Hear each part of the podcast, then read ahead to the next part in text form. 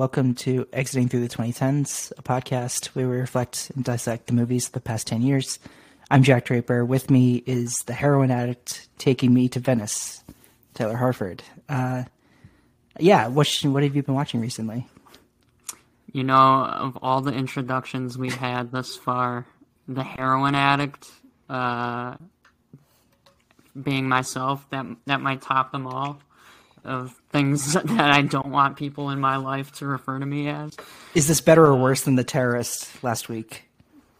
Hmm, yeah, that's. I mean, that's one. that's the tough terrorist one. versus heroin Yeah. addict. They kind of go hand in hand. I should really prep these, shouldn't I? I mean, you know, I I do, I do Yeah, prep we'll, everything we'll else. have to start don't I do workshopping them ahead of time. You know, Truly, co- truly. coming out hot, calling me a heroin addict. I- I It's a lot apologize. to take in. Yeah, yeah, yeah. But yeah. uh, you say, what have I been watching? Uh-huh. Um, uh, so I've been uh, eating up the Scream series the past uh, over the weekend. Almost done. Have one left to go before the Mm-hmm. new one. But uh, yeah, they're they're a really good time. Um, Especially been watching them with uh with some friends, so that makes it even more fun. Like kind of horror movies, like joking around and just having. is the killer one of the friends you're watching it with? Like, is are you playing that sort of like one of that could be the case. like a ghost face Uh, mask? Maybe we'll yeah. find out in the fourth one. Um, but no, they they've been fun. Although I will say, Scream Three is a serious bummer compared to the first two. It, it Hmm. is n- not on the same level uh, as they say. Um, Yeah, my my plan is to do three and four before uh, the new one, and because I've seen one and two more recently, but it's been much longer than three and four. yeah. I remember I- liking all of them to some extent, though. Like, um, it's like what it's a weird instance that you can't really critique the Scream movies because it's like they're critiquing themselves. It's like I don't even. know. Yeah, yeah, exactly. Um, although three three is the one with a different writer, which is notable. Um, because di- was that the writer strike one? I think maybe that was. no, no, caught up. because or maybe I don't know, but that was two thousand. Um, and so then there was eleven year gap between that and 4 Mm-hmm. But for four, the writer of the first two came back. Um, so. You know, I'm excited for the new one because I I love the guy. I loved Ready or Not. The guy's doing this one. Not sure. Uh, it's not the same writer they always had, but uh, we'll, we'll see. I'm excited. Yeah, we'll see. Yeah, Natalia, how, how about how about you? Anything good recently? Um, I've I feel like I'm constantly watching things all the time, but um one great um thing I watched recently is uh last night I watched um original cast album Company Mm, um because good. my for Christmas my sister got me and our uh in uh family uh tickets to see the company revival on Broadway. Um Wow. so we went to see that yesterday and then obviously had to come home and watch that which I had gotten uh on a Criterion Blu-ray for Christmas. So Nice. fun. Uh yeah, no, always amazing and obviously it just feels like nothing can ever really compare to that original cast that they had. Uh but it was still a really fun time. Yeah, it's like the rare instance that a behind the scenes portfolio can, you know, like stand on its own as like creating artwork. Oh my god, yeah. No, it's Yeah. fantastic. is it, would you? I because I have, still haven't seen what I'm about to say yet. Um, would you say it's a little like Beatles Get Back ish? I haven't seen that either. Oh, yeah. I have mean, not As someone who has seen Get Back, I I, I can see where you draw that comparison. Mm. Um, oh yeah, yeah. That's Like Yeah. in the studio, it seems exactly. That's kind of the vibe I get too, but no, I haven't. I guess really- like the only main difference is like company already has their songs together and it's a rehearsal rather than like get back Right. forming the songs in real time and you know it's a small miracle that thing exists True. rather than you know like with uh company like Pennebaker like, like gave got full access and you know like but Yeah, and also I, I like I said I haven't seen Get Back, but it's also very um kind of hilarious to watch Company because you can also just see like Stephen Sondheim just like ripping everybody apart in real time, like not adhering to Yeah. these like inhuman like standards that he sets for his music. So Yeah, very fun Yeah, to have like a tyrant. and of course, like uh, um, company like that, the behind the scenes doc is paired so well with the uh, documentary now episode that's making fun Yeah, of it. Um, yeah, no. John it- plays Sondheim. It's a miracle. yeah, Yeah, I also am just a very big Richard Kind fan. Like I think a lot of people are. So he's also fantastic Yeah. in that. yes, yes. amazing. Yeah. Uh, as for me, I um, updated a very long Criterion Channel watch list uh, over the past week and found this documentary called Down and Out in America by Lee Grant, who I didn't know was a filmmaker. Uh, it's very good. It's it's about poverty in the, the mid to late 1980s, and it's just like a very vivid portrait of uh, people who could so easily have things put together for them if it weren't for like the economic uh, stature. And it's it's like pretty harrowing, but it's li- it's like really well made and very like concise. You know, um, yeah, yeah, really good. It's, it's like super short too. I'm gonna put that on my watch Yeah. list now. That sounds Yeah. awesome. And that's totally outdated because poverty doesn't exist anymore. Not Um, real. Just yeah. don't look at it. We solved pro- uh, poverty in all the years since then, so it's all good Close now. your eyes. Yeah, it's not there. Yeah. if you if you think it's not there, then it's not. That's like it's like racism. Yeah. Exactly. right. Very cool. America's great. Um, Natalia Keogan is here with us. Uh, it's a pleasure to have you. Um, Thank you. yeah, something we love to find out about everybody that we have is their foundation of their love of film. Uh, if you have like a movie that you loved early on that like sort of sparked your your interest, um, that really got you into it. Absolutely. This is actually a very easy answer for me, but I feel like something that might not necessarily be reflected in, you know, what I find interesting currently. But my first favorite movie, probably when I was about like five years old, was uh, Jurassic Park. Um, really loved it. Uh, was obsessed with dinosaurs from a really young age. And I think just like that also like kind of fortified like a level of like love and like just uh obsession with like having that like feeling of suspense like kind of uh imitated for me again and again. And uh that scene with the velociraptors in the kitchen just incredible amazing It- it- do you find it like at all startling that it's uh, a movie from 1993 and it looks better than like most blockbusters? Or I I What a is up with hundred percent, a hundred percent. And I also feel like that is something that I kind of rant about all the time. Is that like films nowadays just do not want to put in that level of effort into just making things like just look so good and have it be like this kind of like technical um just uh prowess like in front of like an actor or something they can like actually like see and interact with. And i know like jurassic park also did incorporate cgi into it but i think that the use of like animatronics made it just enduringly awesome and just very impressive to me. Maybe it's just like because the film made such an impression on me from an early age but i just like yeah, i just think that's awesome. Yeah, that's that movie's very uh, high for me as well. Yeah, Mhm. I, I grew up with the VHS and everything. Same. Yeah, and, and then I got to see it in the theater like when I was in college, and I was like, oh my god, this this holds up. Yes, I think it was like last summer when um, drive-ins were really coming back in vogue during the pandemic. Um, this drive-in was doing a double feature of Jaws and Jurassic Park, and like we Mm. drove like an hour to like go see that because we luckily have a car in New York, and it was just amazing. Like to first of all like, see a movie like outside again, like in any capacity. It's not just like on the couch in your living room, and just Yeah. seeing like two Change of those scenery. like yeah, exactly. And just seeing two like very uh just movies I'd seen like a million times before, but just on a different kind of like uh format in a different environment. Very cool experience. Yeah, I, I mean, you know, worth always remembering too. Same year as, as Schindler's List, which is like yeah, pretty crazy, pretty brilliant. Yeah.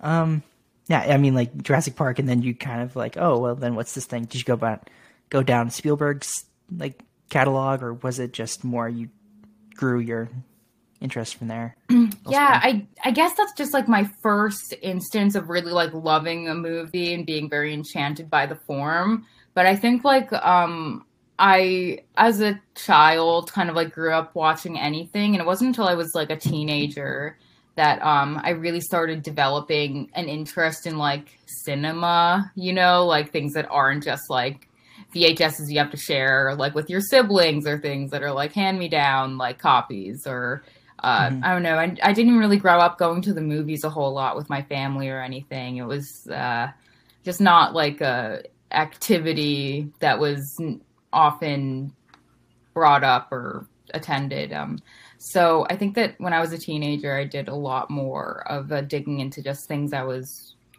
that mostly just like would provoke. I think that's what I was really into when I was younger. Um, like I remember probably like my first uh, favorite movies that made me really want to think critically about cinema were probably like these kind of like edgy answers that I think a lot of people might relate to. Things like uh, Blue Velvet or, you know, Kids or Gummo, um, Eraserhead, like, you know, David Lynch, Harmony Korine, really like a uh, weird, more like esoteric or shocking um, films that I think really got me interested in it as like art and then as expression and then like got me thinking more about what these things mean and what it reflects about us when we interact with them. Hmm. Yeah. Well, that's exactly like what I, you know, like sought out. Um, yeah. Just something that I had never seen before it was like my bar. Yes. Um, and Blue Velvet was absolutely like top of my list that yeah, I was just same. so yeah startled and you know but um that's yeah that's really funny because it's like that independent thing it's like oh I have so much like freedom it's like different than somebody's like guiding you through and like you know, giving you things like like we talked about with uh, Arlene Golden on one of our episodes when we covered um, searching for Sugar Man, and it's and he's like, yeah, like my teacher gave like math teacher gave me one like a DVD of the Holy Mountain. It's like what? Oh, so cool. then you just like go down the the rabbit hole there, but it's like, um, you know, but yeah, that's really cool. Yeah, um, I I will also say like um it, it was a little weird and I definitely branched out more on my own, but um I I do have to say like my dad also like saw that I was like getting into these kind of like um weirder things and like one day like almost I feel like he must have like not really like thought I would have gone through with it, but he was just like, ah, you should give a clockwork orange a watch. And I'm like 14, I'm like, okay. and I did. And then I was like, oh, that was really good. And he was just like, and uh, I think also I, I liked that, just like um challenging myself with things like adults maybe thought like I wouldn't necessarily grasp or would find like uh too imposing to like actually uh consume. And uh yeah I think that a lot of those yeah kind of like classically like shocking or uh in just yeah. edgier works that a lot of young people say they really love. And I I still really do love a lot of those movies but easier for me to see like criticism of it now. Yeah, definitely. And, and it's also like you want to be more of an adult and you want to like see more adult things because like no, it's like you know I I feel the need that I can um watch these things because I'm I'm I'm expanding my horizons. Yeah. But I may not be like fit. I mean that was like again that's that's me too. Like I want I didn't want to like I'm not adult yet, but I want to see adult content. Or yes. Wait, that totally. wasn't a wait. Wait, that wasn't like, um, you know, like movies for grown-ups. I guess. but yeah, like because Clockwork Orange is a good example.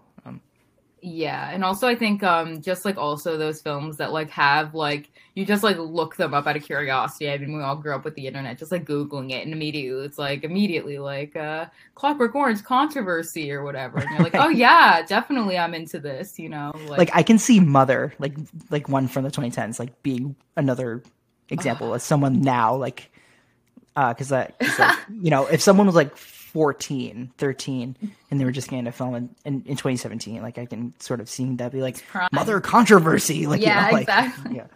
yeah. But yeah. Um but with today's you know, the souvenir, I have not got that much room. You've got a foot on that side. That's and I not a literally foot. am on a ledge. And I've got nowhere left to go. Do you think she suspects that you creeped down to our bed? No. I thought we'd put Anthony down the end. It's not that kind of relationship anyway, is it? If she does, that was an amazing performance. Very special, Julie. I don't think I am. Oh no, you don't think you are. Very normal, really. You're not normal at all. I feel as though I want to not not live my whole life in this very privileged um, part of the world I come from. I want to be really aware about what's going on around me. Sorry, sorry. We can all be sincere, but um, what's it all for? So I'm trying to work out where you two tessellate here. How, what, why, when. Can you lend me a couple of quid? Yeah, sure. Will be. Can I borrow some money, please? More money. Yes. Oh. You're too nice. You need to properly get aggressive. Don't lie, Anthony. If you don't want to know, I do then want don't know. ask. Stop torturing yourself. I'm not. Stop inviting me to torture you. um what was your first experiment experiment experience with with this one? So, um, this is definitely a more recent film for me. I did not see it when it came out originally, and I had always wanted to see it. It had always been on my radar, but I think, yeah, 2019, I was like doing my master's degree. I really didn't have time for a lot of things, even though I was like kind of like studying film, and I was really interested in the concept of this as being this form of like I think you know a lot a word that gets thrown around with it a lot is like meta filmmaking and also like this like auteur reflection from like a woman filmmaker's point of view obviously was super interesting to me. Um but I first watched this um I think this past summer maybe like late August because I uh saw that the souvenir part 2 was going to be at the New York Film Festival and I knew I really wanted to cover it, so I had to play catch up and was very, very um, enamored with the film upon first watch. And uh, I also think that it is um, a film because I watched it so recently and then kind of had the sequel come with it, like in my viewing like memory. They're like very close together, so I think that that also impacts my um, view of the film because uh, it is, I think, totally a companion to the second one. And the second, obviously, once you view it, you start to see the first one in a very different way. But um, yeah, I really, really loved this when I first saw it, and um, I appreciate it like even more now because of uh, having seen the sequel and just uh, really uh, sat with both of them like very closely. Yeah, and, and it's like it doesn't feel like half a movie. This one, they just kind of feel like very cohesive. Um, Absolutely, like one, you just are now catching up with a friend uh, in part two. Uh, for me, I was I was always interested uh, in the souvenir when this premiered at 2019 Sundance. Uh, it got a lot of acclaim. I think A24 bought it like pretty soon after uh, its premiere, and then it came out a few months later uh, to me. I saw it at one of my favorite theaters called the Screening Room. It's just very basic. It's just, I mean I've talked about it a few times here. It's like one screen. It's like you walk into this this place and it's like concessions and like a few rows of chairs. Like you can't. It's like so minimal. Uh, and it, and it feels like the it feels like the perfect place to to see something like this that's so intimate and personal. Uh, it, it's like you're reading someone's diary a little bit. Um, and it's great. I was just like so taken aback by how luscious this was. Um, I got I went back and I saw all of Joanna Hogg's movies. They were all on Amazon Prime for a little while. Uh, not sure about now, but yeah. Uh, Ty, this is your first time seeing this one. What did you know about it going in? I, I have that right. right? This is Yeah, yeah. Hadn't seen it before watching for this. Uh, hadn't seen any jo- Joanna Hogg either. Um, so yeah, uh, I will say I, I had a tough time connecting with it. Very tough, uh, personally. Um, now, with the caveat that I may have not been in the right headspace for a movie like this, uh, after directly after watching three Scream movies, it, it was a very harsh tonal shift. Um, I was like so like amped, and then I'm like, all right, let's turn on the souvenir, yeah. Let's and let's then I was you know, yeah, take it I down. was like, yeah. "Uh, what's going on here? Uh, but Why is there no ghost face? Yeah, yeah. But I mean, I do remember when this came out, um, it being a little more divisive. I I don't remember it just being like universally praised, and I remember a lot of people seemed to, seeming to have trouble connecting with it. Um, and then from what I also so I haven't been able to see the souvenir too because it's not available now. Yeah. It's shortly lived in theaters and now it's completely unavailable. So And it's so funny the fact that we kind of like, I, mean, you know, maybe not we, but I set up this episode um, thinking like, oh yeah, we can do the souvenir. Like it'll tie in nicely with um, uh, part two's release, and maybe it'll be on VOD by the time. Because like I wanted to revisit it too um, after seeing it in theaters, but it's like no, it's like nowhere to be found. And A twenty four like clearly has like Macbeth and Red Rocket to deal with right now. I guess. Um, yeah. I don't know. So think- yeah. I I uh I still want to see that because what I didn't say yet is that the movie is freaking gorgeous. It's like the most aesthetically pleasing movie the most aes- aesthetically pleasing a movie could possibly be without me like connecting to it on like an emotional or like a storytelling level at all. I still like somewhat enjoy watching it just because I'm like this is beautiful like yeah. the cinematography is gorgeous the the landscapes uh I, I love like the early 80s setting um Yeah. but so yeah I I'm hopeful that probably give it another rewatch before I watch two and maybe like them together it'll all come together for me but Yeah, yeah, I had a tough time on first watch there's a bit of a fervor that part two has. Um, so maybe you'll just like be, I mean, it's not totally different. Like this is sort of the patience, um, that Hogg has with all her movies. Um, but yeah, I, I, I can, you can kind of see that there's like a little bit more of, um, like a confidence to the filmmaking, just like it matches Julie's, um, you know, life progression in part two. Um, but yeah, early eighties. Yeah. Lots of ska in this.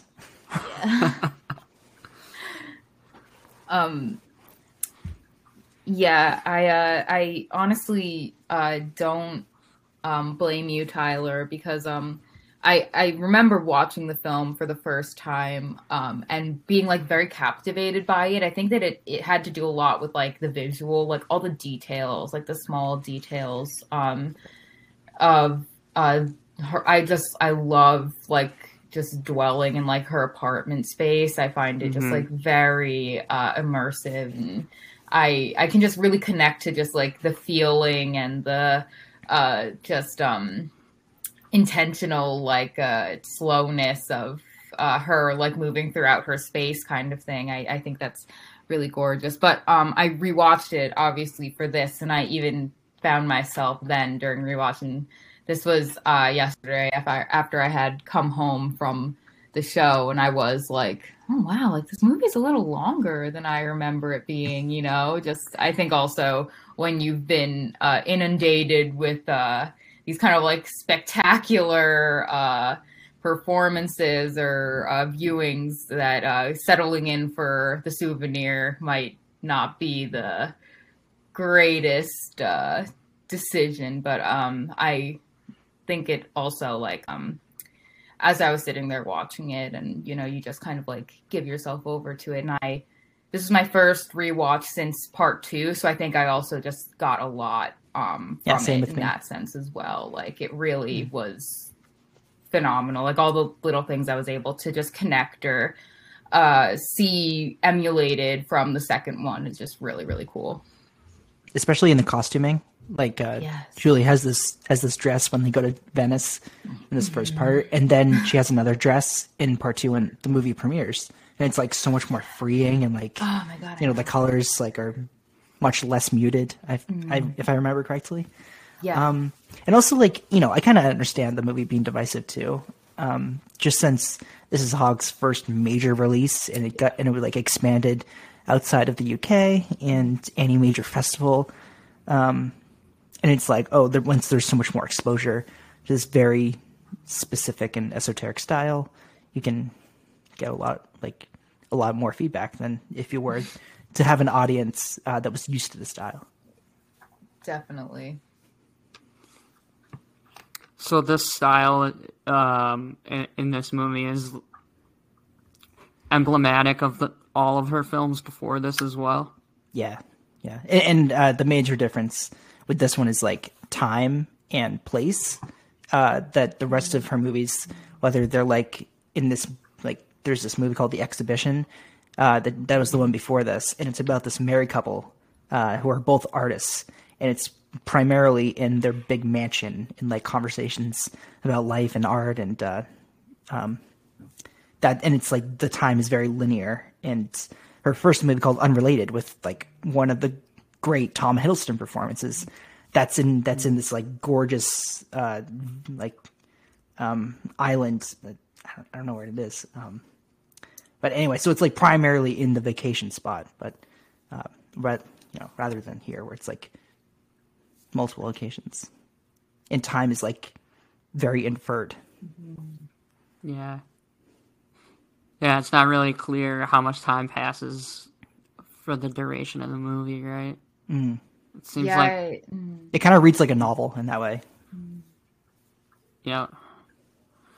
Yeah, I think with time, one of the uh, big markers for me is like obviously in the beginning, she's um kind of talking to like the uh like acceptance committee of her film school, and then like as we draw near the end, she celebrates her 25th birthday. So that was really what upon my first watch, like my first indication that I was like, oh yeah, she's she's been doing this, you know, for a while, a little bit, but um, and I think that uh just like solidifying it like in place more. I think that um the IRA Harrods bombing happened in 83 and then there was the Ira- Iranian hostage situation that was 84. So just those little things also kind of denote like passing of time. Yes, and also you see um, uh, the German wall brought down. Mm, yeah, mhm. yeah.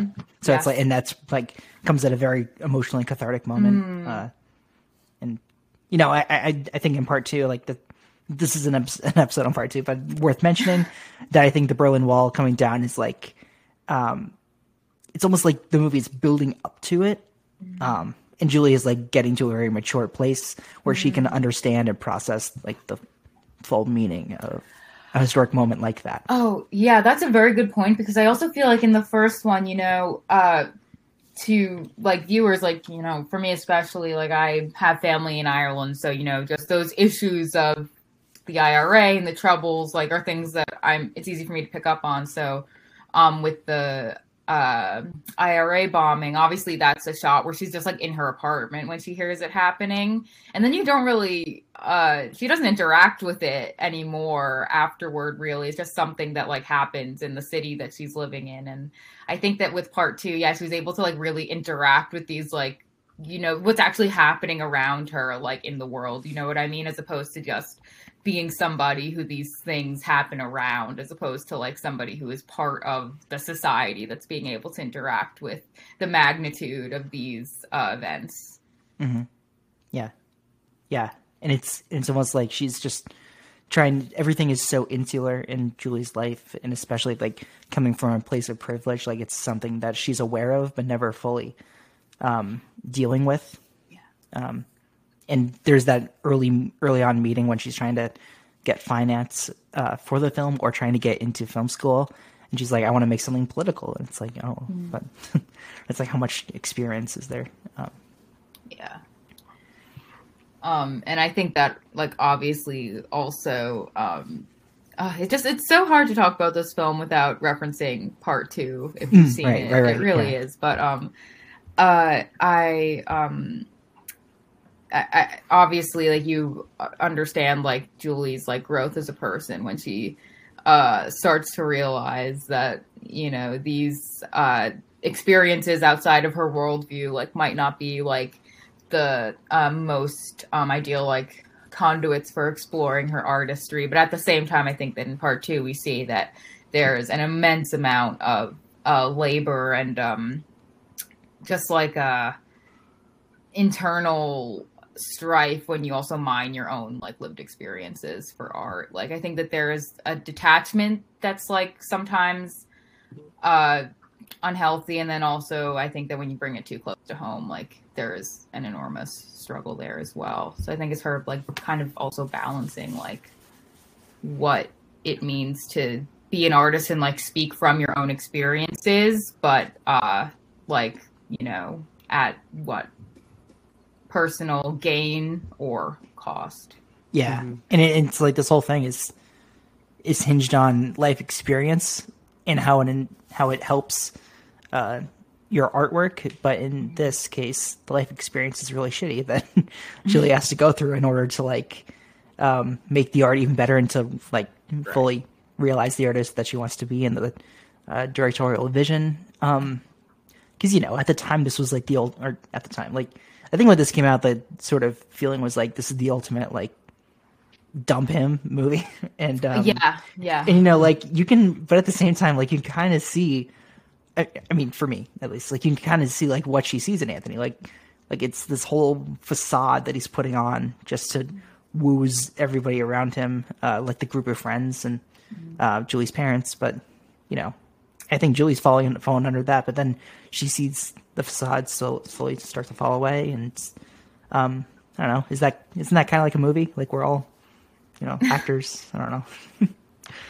Absolutely and also um going back to uh just seeing rewatching this film like i think that the first time i watched it i was very much in the oh wow like this guy's terrible like oh my god like poor julie like oh what she endures and then uh watching part two and then watching part one again you can kind of see uh just like i think in part two uh hogg does a much better job at depicting this portrait of julie that isn't so like uh, poised and like uh just um vulnerable and uh small and you know kind of this victim and you can kind of see Yeah.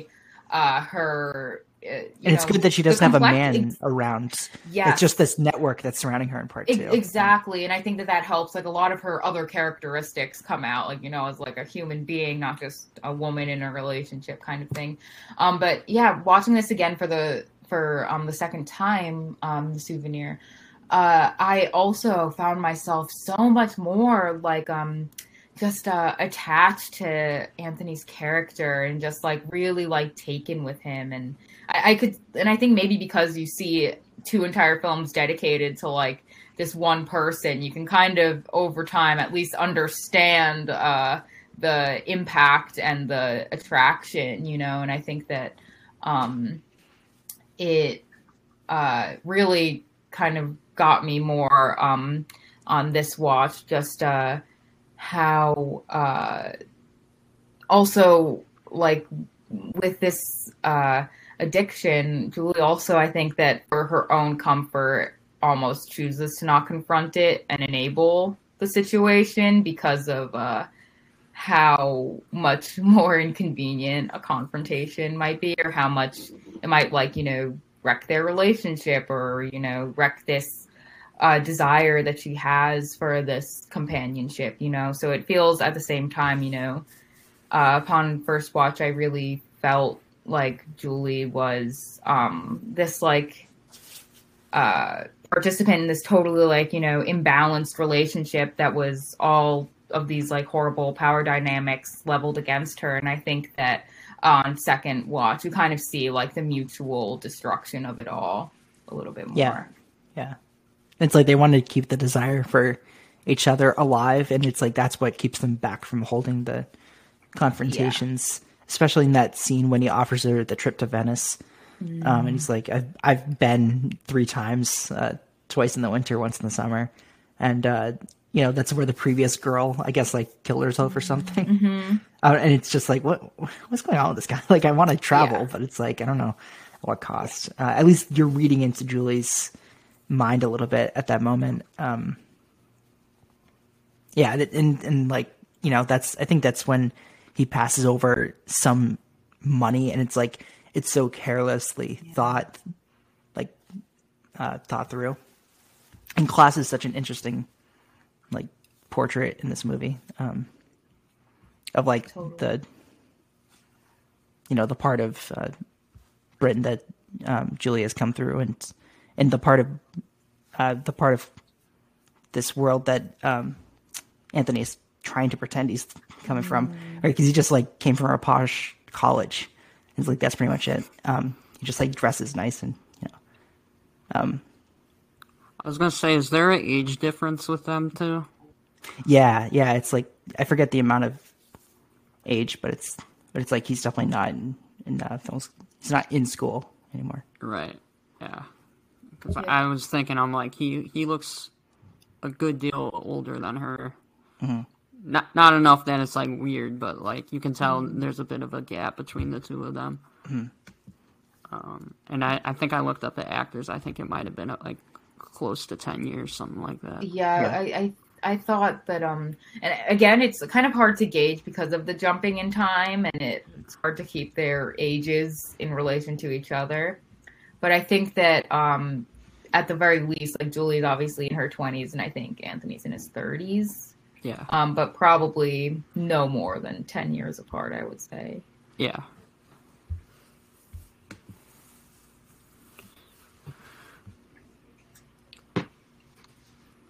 Yeah, Anthony is kind of like Tom Ripley in a sense, just like pretending to to go about, uh, you know, different, you know, relationships and and seeing how we can apart, and, and it's like the addiction that's that's really like brought down uh, this this whole character he's created. Mm. Um, but it's like, it, but I wouldn't say like to the extent that he's like a con man, uh, because mm. there is like a bit of truth to him. Um, it's just how much he's want, wanting to admit throughout the movie. Well, he's like fooling himself as well. Mm-hmm. Like, yeah, right, right. pr- pretending to be somebody that like he can't really be because like because of his addiction. Mm-hmm. Yeah. Uh, That really gets like pronounced in the scenes uh with um the mom with Tilda Swinton, I think Rosalind. That's the that's the mom. Rosalind, yes. And he's like definitely putting on a show in front of her. It feels like. And it's so interesting to see uh, each other bringing uh, Anthony to Julie's parents and Julie to Anthony's parents, and how just starkly different um, those two scenes are. Like especially when Julie's dad and Anthony are talking about politics, and it's like this is something. And, and, it, and I, you know, I don't really understand the full picture of it, but it felt like what they're talking about is something that they should be coming to terms with, like they should be agreeing on, but yet they're like so. Um, they're so different. Opposite. Yeah, Yeah. opposite. Yeah. and I, I, I think that that's also such an interesting uh, scene because you know uh, the whole time he's like posing as being someone from the foreign office and then talking about these like like uh, UK like foreign affairs having these like kind of like radical like outlooks on them and then like her father asks like is this a foreign office like opinion he's like no right, probably right, not. Yeah. And, it's, and it's funny they bring the foreign office because I remember the first time seeing this, I was like, "Is Anthony financing Julie's film?" Because he like brings up that thing about Powell and Pressburger, and it's like, well, then like if every, but then I think that just feeds into everybody having an having an opinion about film and art and uh, the way it should be um, created and comprehended. But then it's just like all these differing views takes away from Julie's vision, she doesn't have one yet. You know, it's just like this one person like seeking something out. Um, you know, it's in, in like even like one of the great scenes uh, is whenever Richard Ayoade is on screen, and he's like, "Well, Britain's never had a great musical," and it's like, um, but Yeah. Uh no. That's another reason why um part two's uh really worth a lot of people's time is because they really let that character. Uh, Yeah. They they really let him uh, have some some time, which is much deserved. Yeah. He's like at one point he's like, uh, "Are you gonna let me have a tantrum? I'm gonna have a tantrum." yeah. Yeah. It's great. Um, Yeah. But uh, oh gosh. Um, yeah. Um, oh, I lost my train of thought about um, him working for the Foreign Office. But Yeah. we can, if I remember it, we can look back. Um, but I, you know, there uh, there's just so much like to think about with all the like like you mentioned before, like the meta aspect, like um uh, clearly Honor Swinburne and Tilda Swinton being mother and daughter and playing mother and daughter, and like Joanna Hogg and Tilda Swinton went to film school together, and now they're like uh, casting her in a feature. Um, and all that. I did not said, know that was Tilda yeah, yeah. Swinton's daughter. Uh, yeah, yeah, yeah. That's crazy. Yeah. She should be in so many other things. I think she's quite extraordinary she in was this. really good. Yeah. Yeah. Honestly. Yeah. Mhm. Um. And, yeah. I think and she kind of looks like Joanna Hogg too. I, I'm, I'm assuming that's part of the reason why she was cast.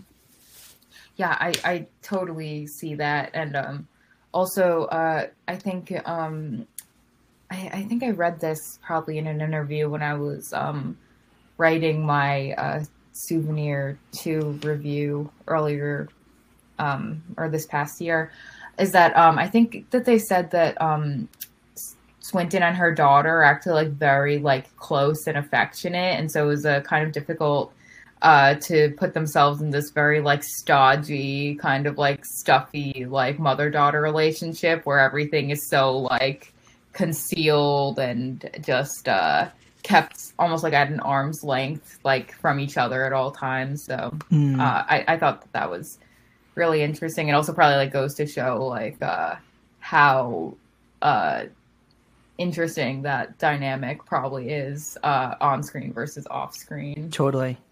And I was really taken aback by the first time seeing this, um, how they kind of aged up Tilda. Like she's so youthful and like effervescent in everything that she's Yeah. that she's. I mean, she can do anything, but but still, it's like when you when you first see her, it's like wow, she looks like Julie's grandmother as opposed to Julie's mother. But I mean, like that's not to say anything like commented about their relationship. I, I also think it's interesting that they keep their ages the same. Like I, I'm pretty sure um, Honor Swinton and Tilda's ages in real life mirror Julie and Rosalind. Um, but you know, I we I mean, we've only done. Uh, we need to talk about Kevin on the on the pod, and you know, Tilda is just like the best actress working right now. You know, it's just I mean, Um, uh, obviously this is a tangent, but yeah, I, I just um I think on my last movie of 2021 was I went to see Memoria.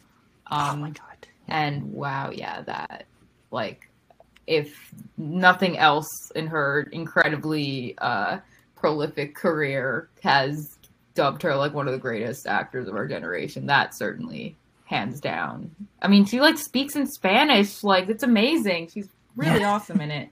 Um, but yeah, love Yeah, that, that movie is ex- unexpectedly funny too. Yeah, I know. I Yeah. uh, such a. Uh, I mean, not to not to go on a tangent there, but yeah, awesome. What if there was a Awesome. Memoria? Is essentially the. No, I'm just kidding. yeah. Um, Um, but but yeah, I mean, like she kind, she just kind of works with like so many interesting filmmakers that can use her in different ways that are completely different from the last. Um, but I think that Oh, this right, instance, yeah, un- yeah. No, go ahead. I forgot about Uncut Gems though. Yeah, she, it's the cameo. Um, just oh my god, back. yes, I forgot about Yeah, that. yeah, yeah. Wow. Um, Um, but uh, I I just want to say, yeah, I think that she does like you know there are all those like um comments about like Tilda Swinton like kind of like collecting like art house like directors or just working with like all of these super incredible filmmakers all the time. Um, but I think that also because of knowing Hogg and also like I think Joanna Hogg is literally uh, Swinton Byrne's godmother. oh, Um, wow. Yeah. like they they were very close friends growing up. I, I think that's correct. I could be wrong, but No, um, I, I think. so I think yeah, that I think that this is also just like you know one of those those films that everyone's like, wow, yeah, Tilda is amazing and works so well and you know works with all these great filmmakers but it's also like an incredibly like personal connection on this one you know Mm-hmm. um and I, I wonder if that also helped her deliver the performance as rosalind so well there was like a kind of like um just a more amicable like understanding of that relationship um Totally. i'm sure there must have been Right. and it goes beyond like working with Wes Anderson and Bong Joon Ho, yeah uh, the Coen Brothers, you know, Luca Guadagnino. Oh it goes like like all, all these people that that we see in the 2010s um, that can just morph her as to like the worlds they create. Yeah. Um, and still like it's so funny. Like, the one Oscar she has is for Michael Clayton, and it's the only time she's been nominated, and it's a great performance. But it's like nothing too uh, eccentric. Uh, no it's like, like a character or at all. It's, uh, Really, you, you wouldn't put that above uh, Suspiria in terms of accent? No, I, I, I oh yeah, oh, oh, I see, yeah, yeah, yeah, yeah, yeah. Uh, yeah, that's the that's the fourth mother. Uh, as, uh, Yeah. yeah, yeah. It's, it's just it's interesting that she's never been right because it's like I feel like we kind of take her for granted a little bit, and it's like oh right, Tilda, like she's great, yeah, but um, and and even like her performance in this movie it's not you know it's not she doesn't take over the movie uh it's not like overbearing presence. She's just like in the movie and she's like just her being there like elevates it. She's so much better than like just any other actor you would get. And she mean- like quietly knocks it out for Yeah, I mean, I was going to say, um, just like her literal, like the one line at the end where, uh, obviously Anthony misses dinner, and ever, you know, Julie starts to like worry about something happening, and then the phone rings, and she answers it, and then like takes a minute, just like comes down the stairs, does not even descend the stairs all the way, like stands up there halfway, and she just like, it's the worst, you know, like that, like one Yeah. line, you're just like oh my god like it's so like subtle and such a gut punch at the same time like it's Mhm. incredible yeah that's really good yeah. yeah. And you feel like she hangs on to every word that Julie says to her for like way longer than Julie even intends it. yeah Um, like when she asks for more money, she's like, "More money." Oh, yeah yeah, like that was a big example. Um, Uh, yeah no she's i i love that because it, it is also like so like really hilarious again it's just like also like repressed and proper but at the same time you can just like hear the kind of like dig in it where it's like huh again like oh Yeah. it's not long since the last time Right. exactly, like exactly. kind of like you know and it's like not like she's like you know some parents will like bust your balls and still give it to you. Like she didn't even do that. She just like had these little very proper english asides Because they, and then was like okay yeah, they come well, from very old money, and yeah. and it's just like at the ready. Um, exactly but also it's it's just like the asking for it, um, and the conversation that comes with it is still very awkward and stale. exactly it's Mm-hmm. the awkwardness absolutely. It's like she's being like slightly passive aggressive oh yeah Mhm.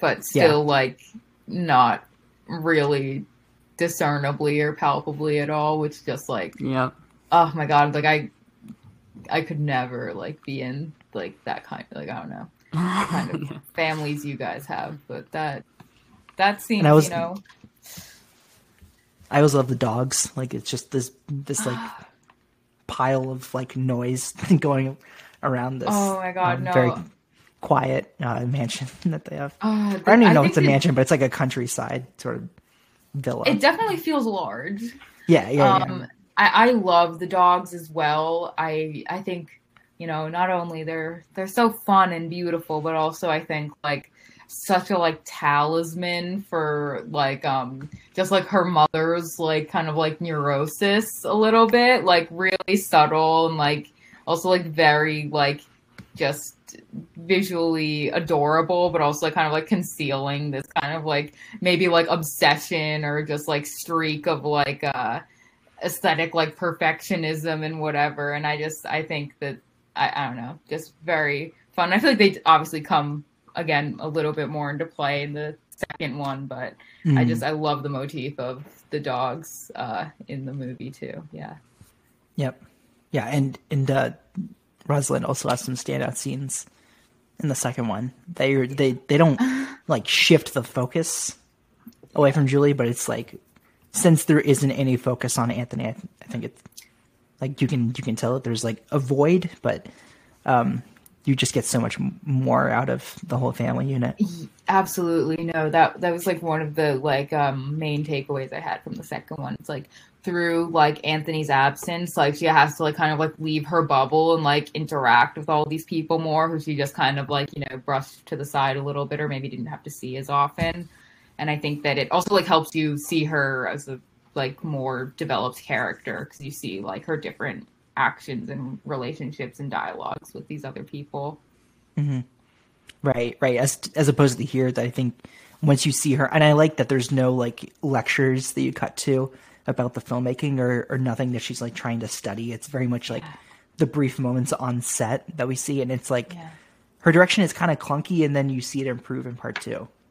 Yes, uh, I I do. I also love the scene um, where she's uh, doing the kind of like a music video where um, it's Anna Calvi uh, in the role. I, at least I'm pretty sure because I know she did the end music for the credits, but um, and uh, you just see her like kind of like awkwardly moving around. She's supposed to be the director, but she's like almost like knocking over like lights and just like kind of being like kind of a putz on set. And I'm just like, Mhm. I love that, and I find that very like awkward and relatable. And I just think, I don't know, it's, it's very endearing while also kind of being like, oh wow, yeah, this woman does not have your her confidence. Like, it's Yeah. I yeah. Who can relate? Yeah, and it's and it's like just because it's awkward and, and innocent doesn't mean that it's like any more or less. And, and I like that it's like she doesn't come out and it's, she's like fully formed uh, and a filmmaker with like something to say, and she's gonna. And it's like that's when the uh, the hurdles begin, but it's like they're just always placed there um, because she's never really had to think about any sort of work or a job, and it's just like that's where like a part of the conflict That's comes so in for true. me. Um, and it's and it's like That's she so has that friend that we never see again. Um, that she's like, oh yeah, I got to go out for a job now. Um, it's like, oh yeah, right. Like this is like time of adulthood that we all like start to Yeah. um, think about careers, but but it's almost like a realization to her rather than any lifelong goal. Yeah. Um, and I, I think that is interesting. Not that, you know, I mean, obviously this is kind of a very autobiographical film, but, you know, I think that also reflects like Joanna Hogg, like, you know, she, this is her experience is going to film school in the 80s, and she didn't direct her first feature until 2007. So she did have like a very prolonged period of doing a lot of these like um kind of like TV films or episodes of these like prestige series or maybe not prestige series, whatever came her way, really just like Commercials too. Ex- yes, hmm commercials, and just trying to be like, well, I'm going to squeeze any like artistic intent I can out of this, but also it's like I'm not actually like in control. I occupy the director's chair for a yeah, you know small time, but it's not really my project or anything. Mhm. So I think also that um it reflects like this like kind of like shaky start probably a lot of women have in especially like you know from the time that she's recording have in the entertainment industry and also like maybe not necessarily reassuring that oh it's going to get better oh you're going to find your voice or oh like you know once you get your bearings like you're going to take off you know it's kind of like no like this is kind of a point of stagnation and that's just what it is yeah. Now I'm picturing Joanna Hogg directing like a Colgate toothpaste commercial, like something stupid, McDonald's commercial. yeah, something way below her pay grade. like, Yeah. What would that look like? Yeah. um, but yeah, and it's like you know the pace as at which the movie goes at, it, it just kind of feels it feels like as painstaking as um, Julie's life in this moment. That it's like everything is building up to something that we eventually conclude to in part two, but then it's just like it's like taking forever to get there. It's like what's more relatable than that, you know? It's, that she, it's like she finds something that can fit her style um, with with the story that she's telling, um, and it just happens to be herself, and that's kind of cool. Um, yeah, yeah, that's. I think that is very cool, and also just very. uh I I just think there's like such an allure to it, and obviously I think this has been talked about a hundred times, but also just like this kind of like uh uh autobiographical like film about making films or being a director like we've seen it as like obviously a very kind of like um masculine pursuit you know and it's but even in you know the past few years or so um we've gotten films like you know pain and glory and uh even like roma you know all these like big buzzy films and they're about like you know the interior uh kind of lives and prospects of like these directors either you know from youth to now or back you know in the day. And so i think it's it's just uh very cool to have this be you know uh not only an autobiographical story but also one that's not so like grandiose or like oh this is like my story and you know It's about I everything. It's about Yeah, everything ex- and me. exactly Me and the world. Yes. and yes, I, yes. I just i think it's such a fantastic kind of um statement really um even though obviously it's a lot less uh even just like the emotion you know i i was like when i first saw it i was devastated like at the end when it's revealed that he's overdosed and it, it's not something i was really expecting but um I, I never sobbed or like cried or anything you know i i think i felt Mhm. very uh struck by it but you know like for example like watching like pain and glory like i cried during that it felt like very heavy very obviously Yeah. his whole thing is melodrama so that's what he's Mhm. comfortable in but you know i feel like a lot of the time or even just like something like you know eight and a half or all that jazz you know when you or like uh the end when you see him in the body bag you know you're kind of like ah and it really leaves you like gasping and you know there are other Mm. times in the film where you're really like devastated for like him and the people around him and you don't really get that with this it's it's a much more subtle emotional portrait while still being very full of like, the smallest like minute details that can like channel like how somebody was probably feeling in the moment. But like the reality is is that for a lot of us even during these most formative times in our life like every day is not that memorable. Every day is not that emotional or devastating. Sure a lot of them are but like I think also it's just very cool to see that kind of like honest portrait of like, yeah, I'm working towards something. I'm trying to be somebody, but it's it's not really that like kind of uh intensity that I feel like is communicated a lot of other times with these like, you know, films and coming of age and whatnot. Yeah, absolutely. It's it's almost like Rosalind delivers it with the cadence of of like offering more tea or something. uh yeah, I mean, oh my god, I and, and, she, and then uh, Julie receives it um, with with the appropriate manner. I, I think yeah, you're right. Mm-hmm. That's that she's not devastated because you know think about it. Thinking about Anthony and the way that she he treated her and they, they made her feel like this is the appropriate reaction to that. That they weren't like mm. I like that they weren't madly in love. Like this wasn't mm. a place, and, and they they were very much like with each other, and it wasn't a place of yearning. I think they liked yeah I, you mentioned this earlier like it was a place of, for companionship um and so like they can supply each other with um julie's now formative life experience and like you know uh anthony's uh, uh crippling addiction. Um it's like quietly de- it's and i think in that way it's quietly devastating that this is the relationship that julie has built to but it's a relationship and it can like further her filmmaking. And you mentioned Pain and Glory, and it's it's kind of cool to look back at 2019 and to see like the movies that had a sense of finality or like autobiographical uh, aspect. Um, like you know, Pain and Glory is a great example. Also, The Irishman has a part of this. Ford v Ferrari. Um, something where it's just like a filmmaker looking back at their careers when they may not be done, but it's Yeah. just like, wow, look what I've, you know, look what I've done. A- and I think like even though like obviously like if it's to a lot of people it might seem like Joanna Hogg is maybe on like the prime of her career right now because this film has brought her so much attention but I mean, also this is a project she undertook after having made several films, and I think you, it could definitely be seen as uh, kind of like career retrospective, like of her own, because also she'd been working in film for decades and decades, you know. Um, Mm-hmm. So uh, it, I don't know. I think it's uh, very um, in line with those films that you mentioned, while also I think uh, almost like this autobiog- uh, autobiographical film being like the touchstone that brings a lot of people into her work, which I think is going to color everything else in a very interesting way.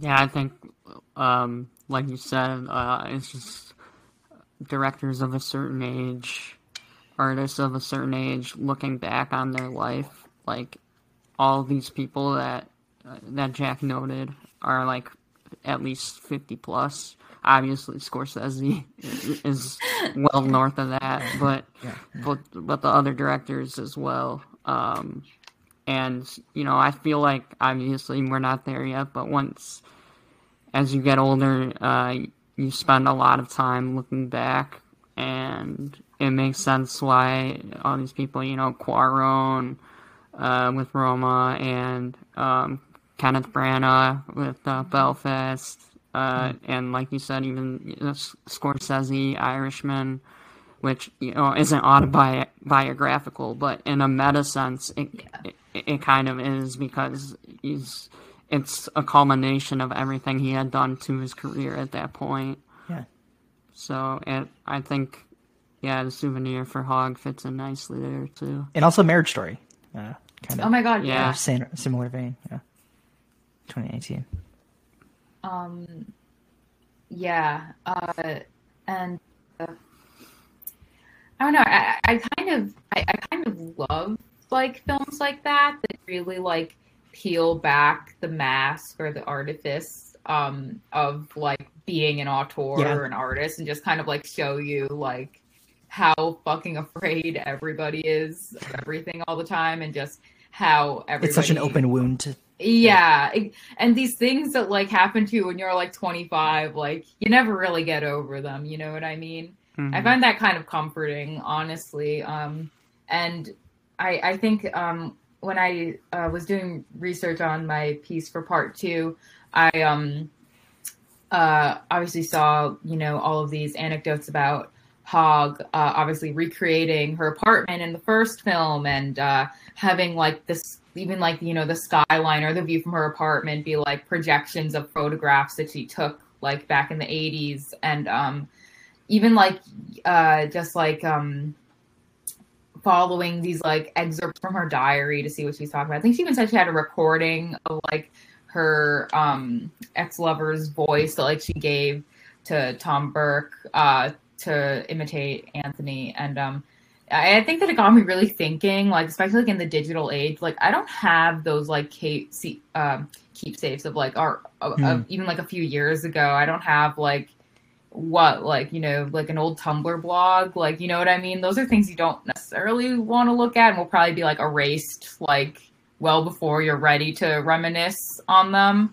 So I think uh, this year I've kind of made the resolution that I really want to start like keeping a diary, like a physical kind of like um even though most days I'm just like, uh, worked again, like blah blah blah, and it's really nothing exciting. But I'm hoping one day like it will come in handy to have documented like my daily routine and activities. But I think that Yeah. Yeah. you know these kind of films where you see like how attached everybody still feels to their past, especially if you you know work in any creative capacity, like it's really gotten me thinking like I need to preserve this time in my life a little bit better, even if it feels like And, like, we're not- going on.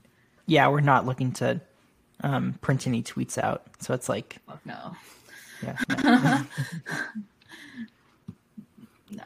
Yeah, I mean, I can definitely relate to that. Um, in, in my early twenties, I, I was up to shenanigans. We'll say do, doing a lot of stuff that uh, I would never do again, and and uh, perhaps it's best that it's not documented. But That too. at the same We'll, time, we'll insert what like, it what it was, the shenanigans right here. So it, you're, yeah, insert here.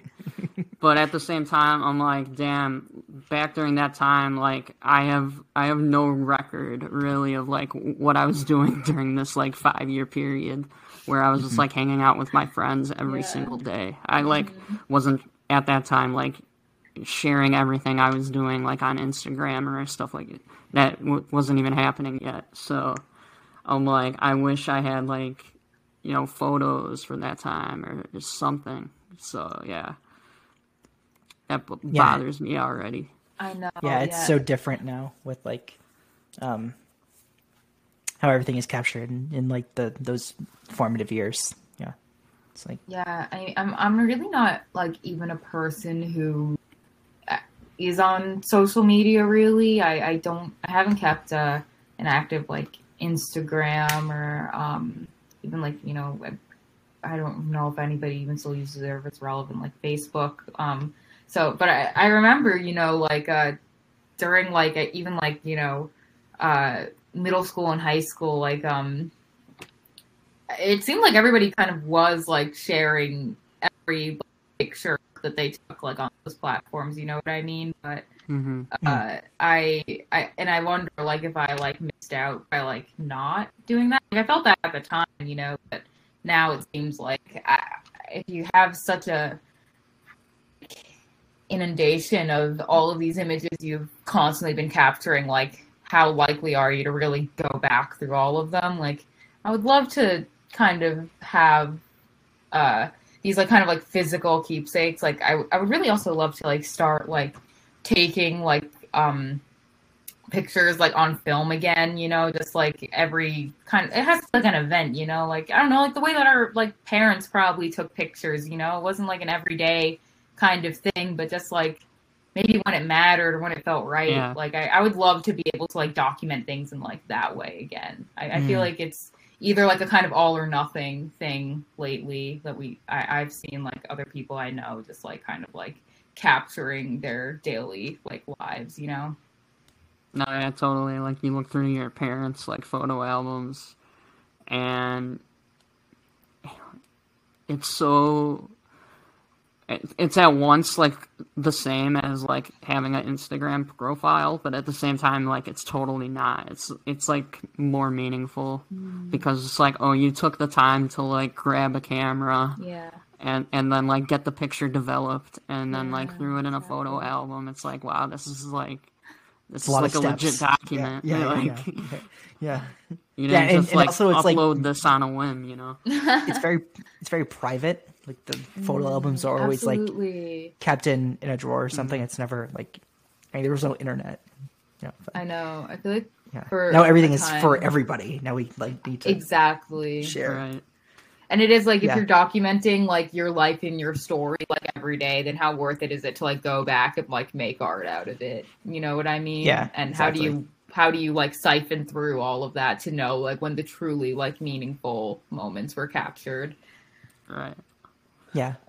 And I've I've never been like staunchly anti Instagram. It's always been like I have a bad habit of keeping it up, so it's like Mm-hmm. I'm, I'm like conflicted. Like yeah, I, I'm not like pro or anti it. I think I just found it very like anxiety inducing. I think that I really kind of fell off with it when like stories became like really integral to the Instagram experience because Yeah. um I, I just first of all like you know it, maybe it's kind of like Twitter where I feel like I um just like follow people like on the periphery. Like nobody who probably like I would consider close friend or confidant. And then like now with instagram you know you meet somebody at a party one night and you, they give you your their handle and you know friends of friends add you. And then all of a sudden you have to see like what they're doing like all of the time.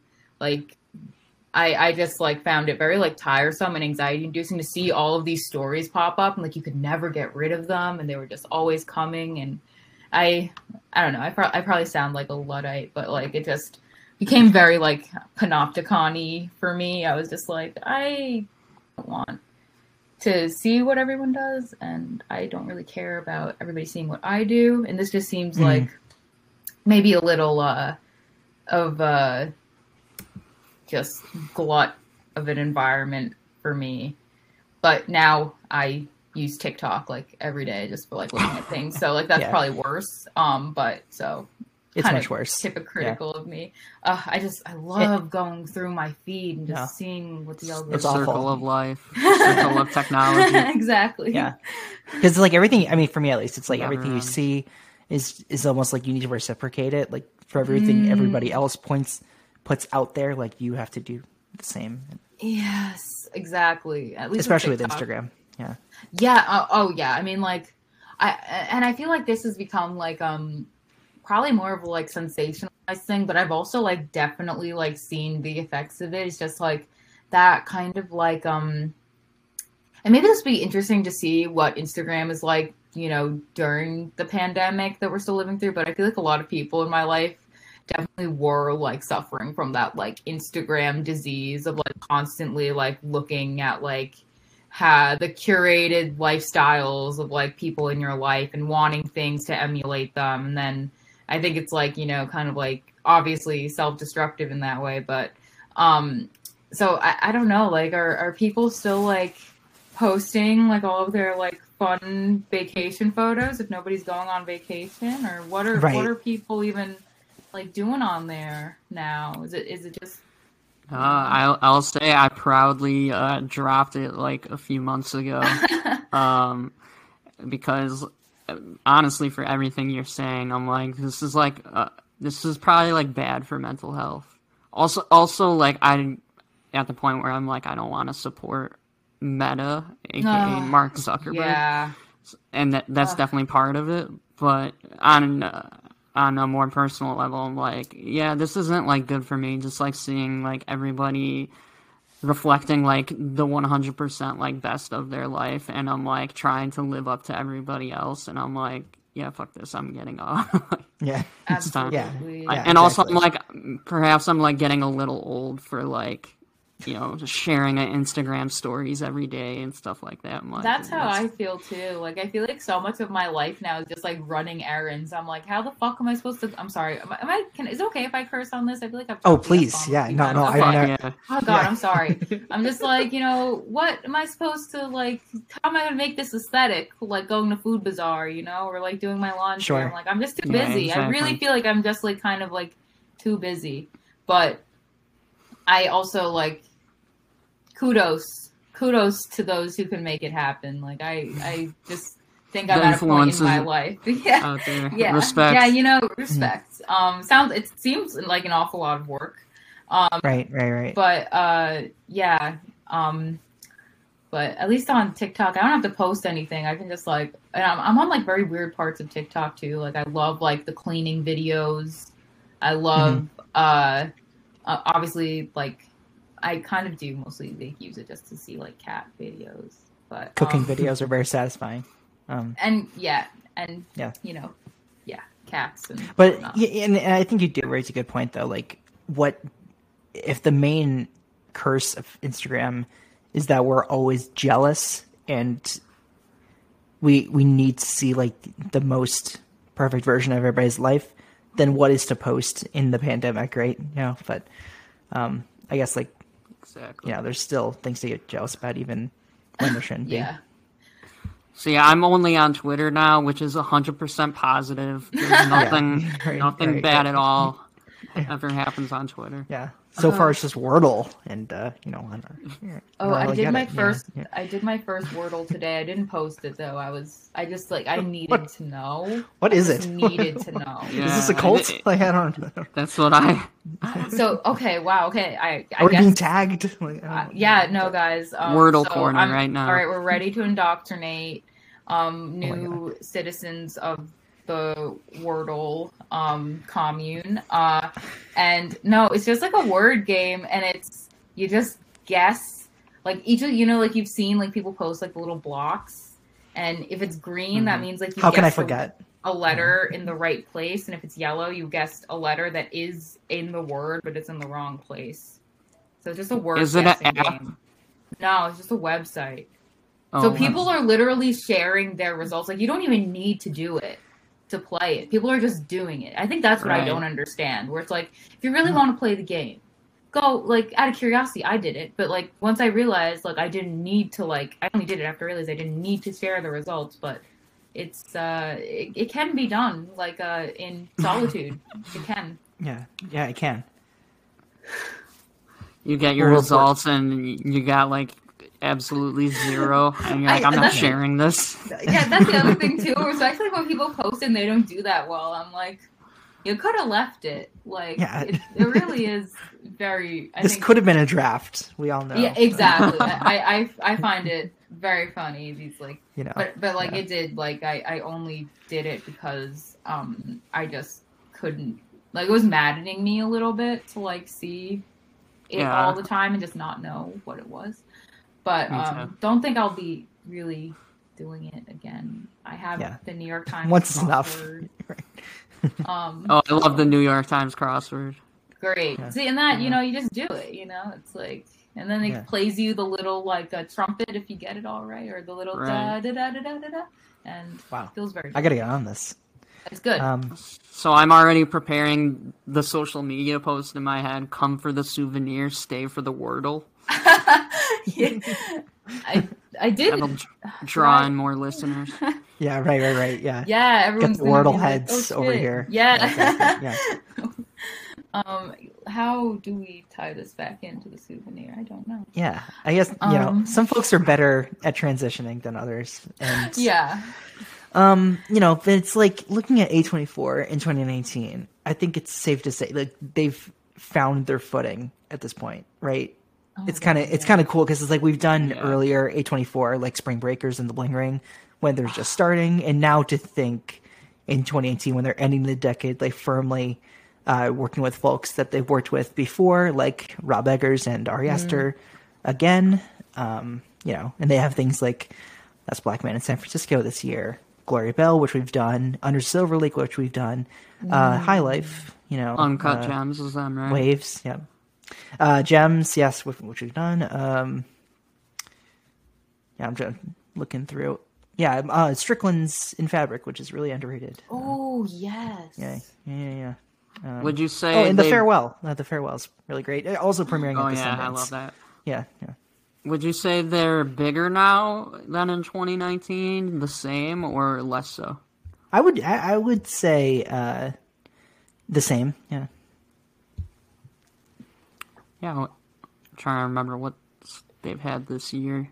Uh, they They- did like Red Rocket, Zola, Macbeth. Zola. um, Macbeth, so they have that deal on, with Apple on. now, right? come on, come on. Yeah. Uh, part souvenir part two. Souvenir Part Two. Yeah. Was Oh my though? No, that was No, it Amazon. wasn't. Yeah. Yeah. Uh, Stupid. Stupid. Stupid. It feels like Oh my Ace God. Point Yeah, yeah kind of. Uh, but it's kind of it's kind of interesting that you say that though, because it's I've I've kind of like tried to interrogate what that means. Like it feels like an A twenty four, because like you'll you'll see folks say that sometimes.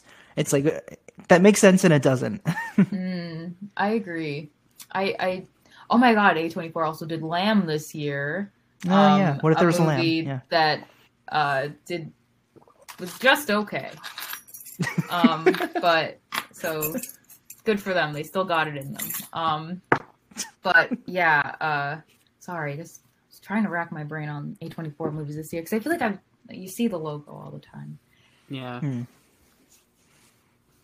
Um, but I, I think that's a good point on like what does it mean for them. oh right, the Green Knight. No, duh, Oh my god, Yeah, yeah, It's the obviously. biggest Duh. one, it's a big one. Yeah, Um, big giants. Get it? yeah. Uh, Big Patel. Big big big sword. Yeah, big horse.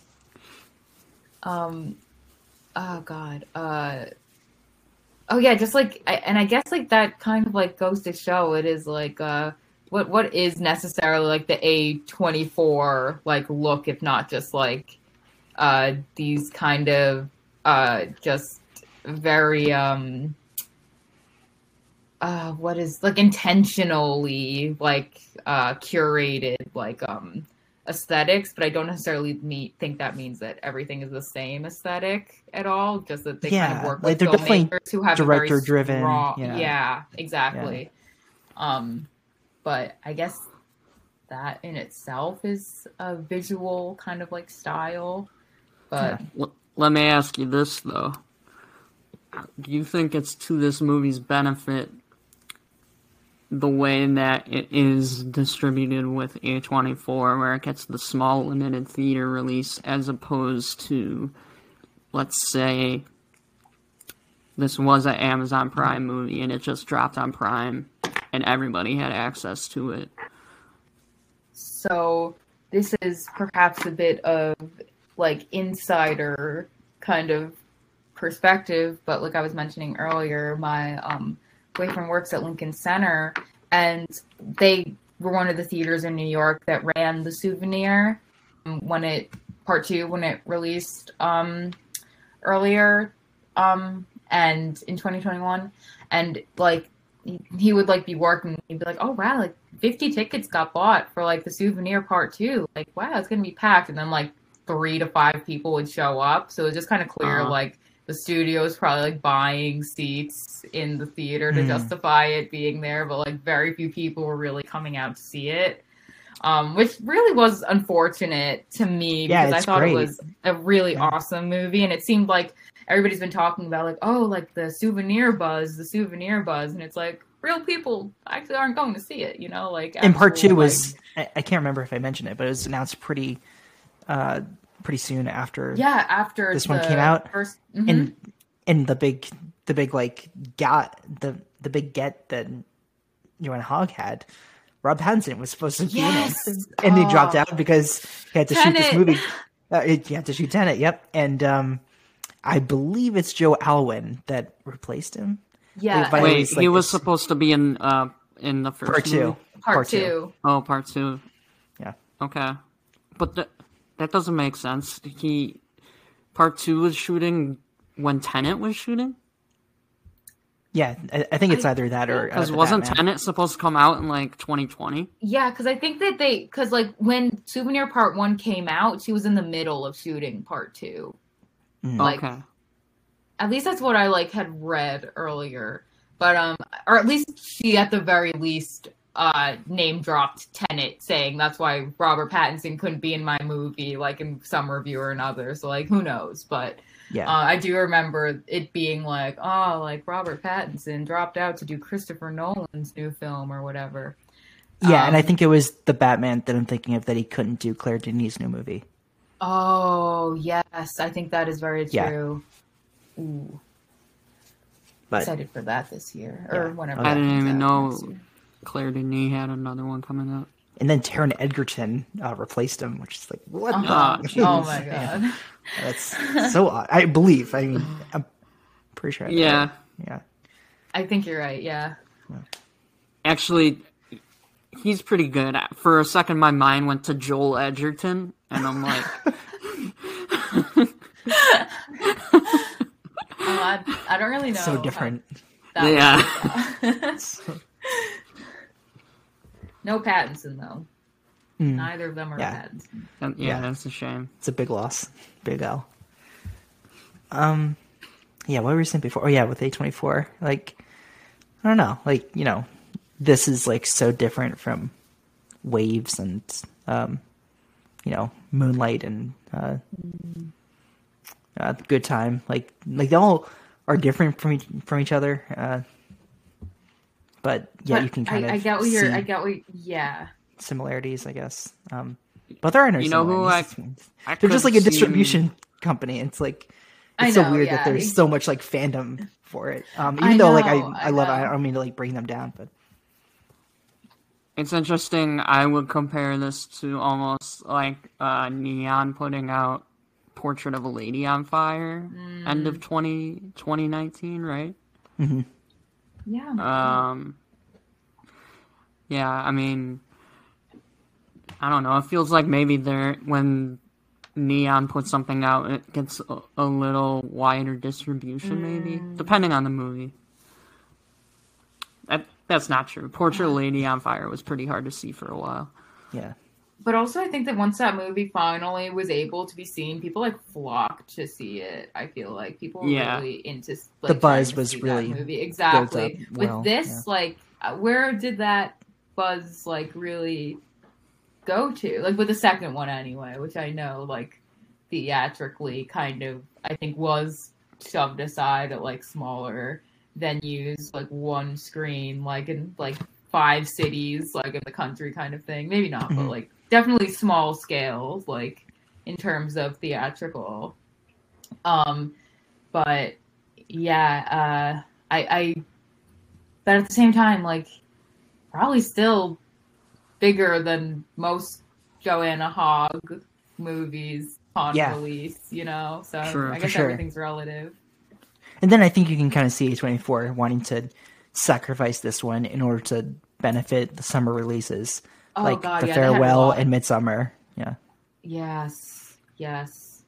Um absolutely. Those were both I mean, those were both movies that despite being super busy that year, like I definitely caught, like was excited to see. Um and this one just kind of fell to the wayside for me, very unfortunately. I really Mhm. think I would have totally loved and connected with it had I seen it upon its original release. Um Yeah. and still really really love it like even though i didn't get to like see it in the theater. And i will say like seeing the second one in the theater was really awesome because like it really goes so much more into like that cinematic like uh landscape um and just showing like how julie's film is starting to materialize. Um and also just like other like just works of film uh, like you see like the musical. Um that Richard Ayoade's character is putting on um in part two, and I think Yeah. that that like really adds to the whole like You finally get a follow up from from yeah, that ramp. mhm. Yeah, yeah. and uh and uh yeah, so I think the first one though, like I I didn't necessarily feel like I missed out on a bunch, just like watching it like alone, like one night, like in my living room, like Mhm. lights off, like on my nice little Roku TV. Um, felt very, very uh, intimate and uh, was just a really lovely time, like solitary cinema viewing. I really like that Mhm. sometimes. Yeah, and, and I love the um uh this is not the first time that we've seen Ayoade in a movie that we've covered. Uh Paddington 2, he's the marmalade Yes! inspector. Oh my god, yes, I just rewatched that film love to see very it, yeah. recently as well. And uh, again, like I was like, wow, like this guy is Mm-hmm. in every film that counts. Did you manage to like talk to Letterboxd about making a 6 out of 5 star movie for I- Paddington 2 or like a would- 7 out of 5? It, it is it must be high on the roster there. Like Right, of course. something needs something's got to give. Um, Yeah. and uh, it's just it is worrisome though because you just how is Paddington three ever going to top that? Is that is that this Is year? that happening? yeah, it, it's, happening. It's not this yeah. year, but I think it's going to be out next year. Mm. But I don't. I uh, have not seen the Paddington movies. Oh, Oh yeah, my that- god! I'm sorry. No, they're fan. They really like that. Believe me, believe me, they really are as amazing as everyone says. I really Yeah. stand by. that. Yeah, Do you believe her? I do believe you. Okay. Okay. Uh, yeah. Specifically because they have Hugh Grant in them, The- right? Uh, Hugh Grant in the second one is like impeccable. Yeah, Impeccable. truly. Yeah, Performance. career best. Yeah. It really is. It really is. No, tr- yeah, seriously. and uh, they do a Um, Sondheim song at the end as well of Yeah, yeah, Paddington yeah, yeah. too. So Speaking I didn't know that. Yep. There you go. Something to look forward to. Yeah. Um, uh, since this, Tom Burke has played Orson Welles in Mank. That's really all I can remember seeing him in. Oh, I didn't know My that was God, I did That's not crazy. realize that. Yeah, yeah, yeah, yeah. Um, really Oh, great Mank. in that too. Um, Mank. That was Yeah, also that kind of sense. maybe not Yeah, autobiographical, but of a film about like uh your kind of like heritage and family a little Sure. bit. No, yeah, Totally, yeah, Uh, yeah, just yeah, like uh, definitely like that kind of like indulgent, like this is like where I come from, like director, like Right, um, his, his Flex. dad's script. yeah, Yep. This is Um, this is where and you make a movie after it called The Killer. Uh, Yes, that's the next- exactly. yeah, no, but I just like Can't that's called wait. that.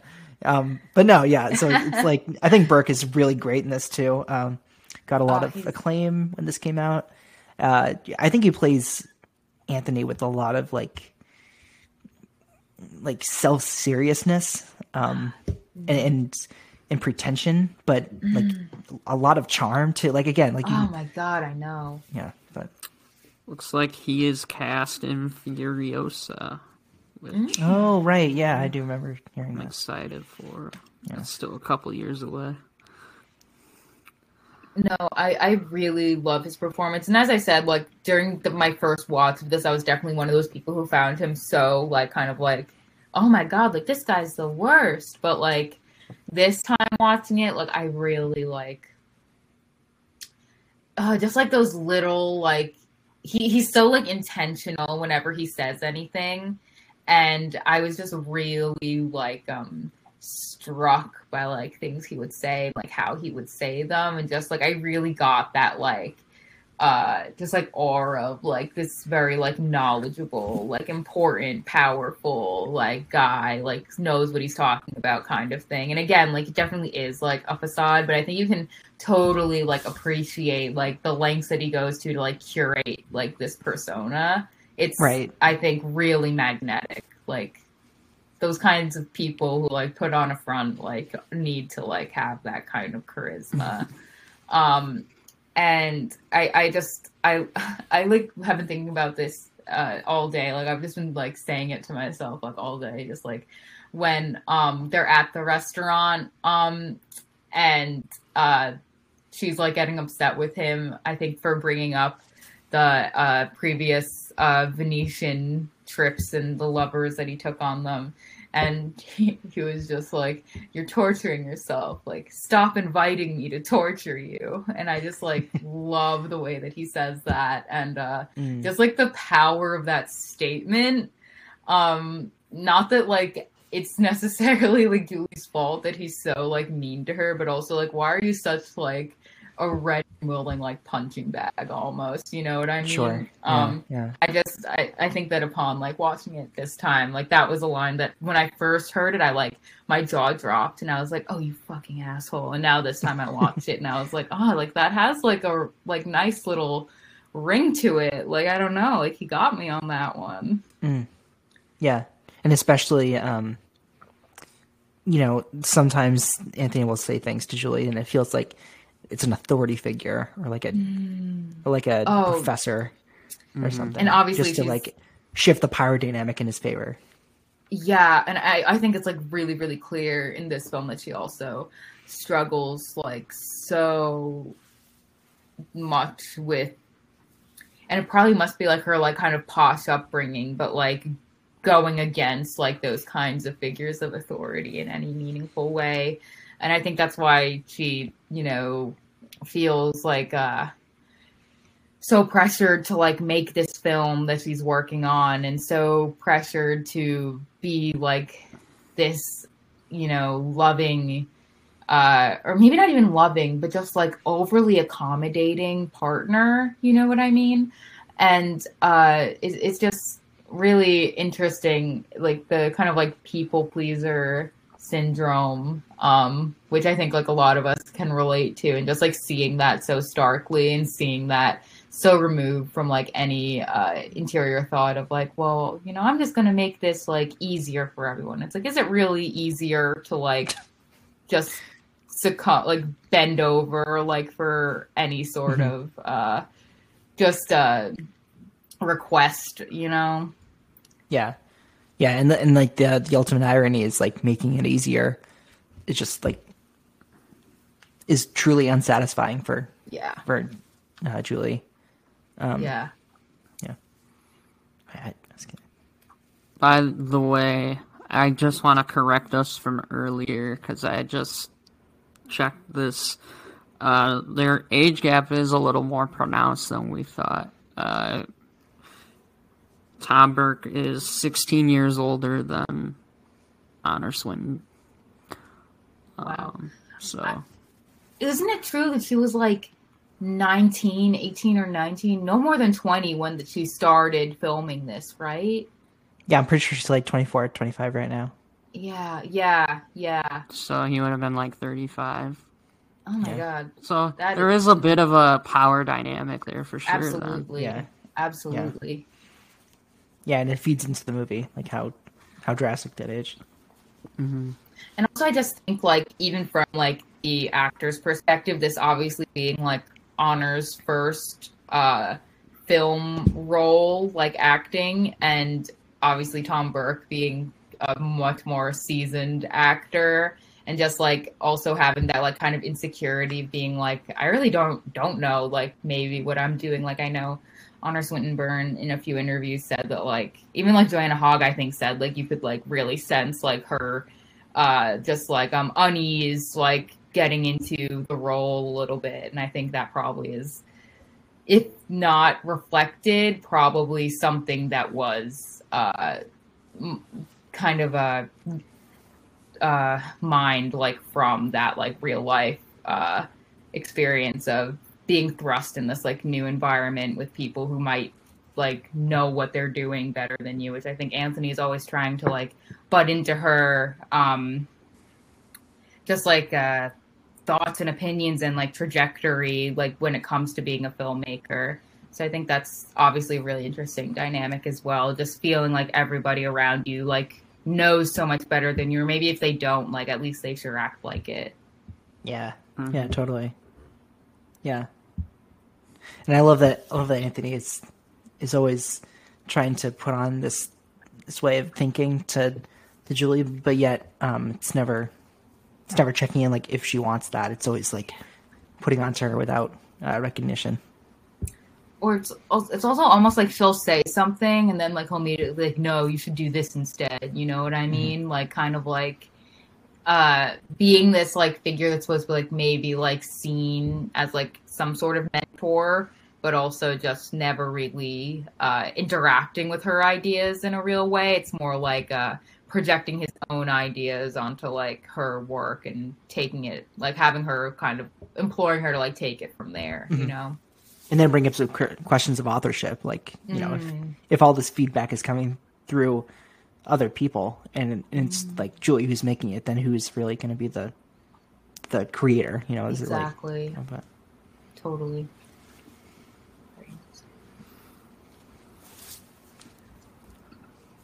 yeah um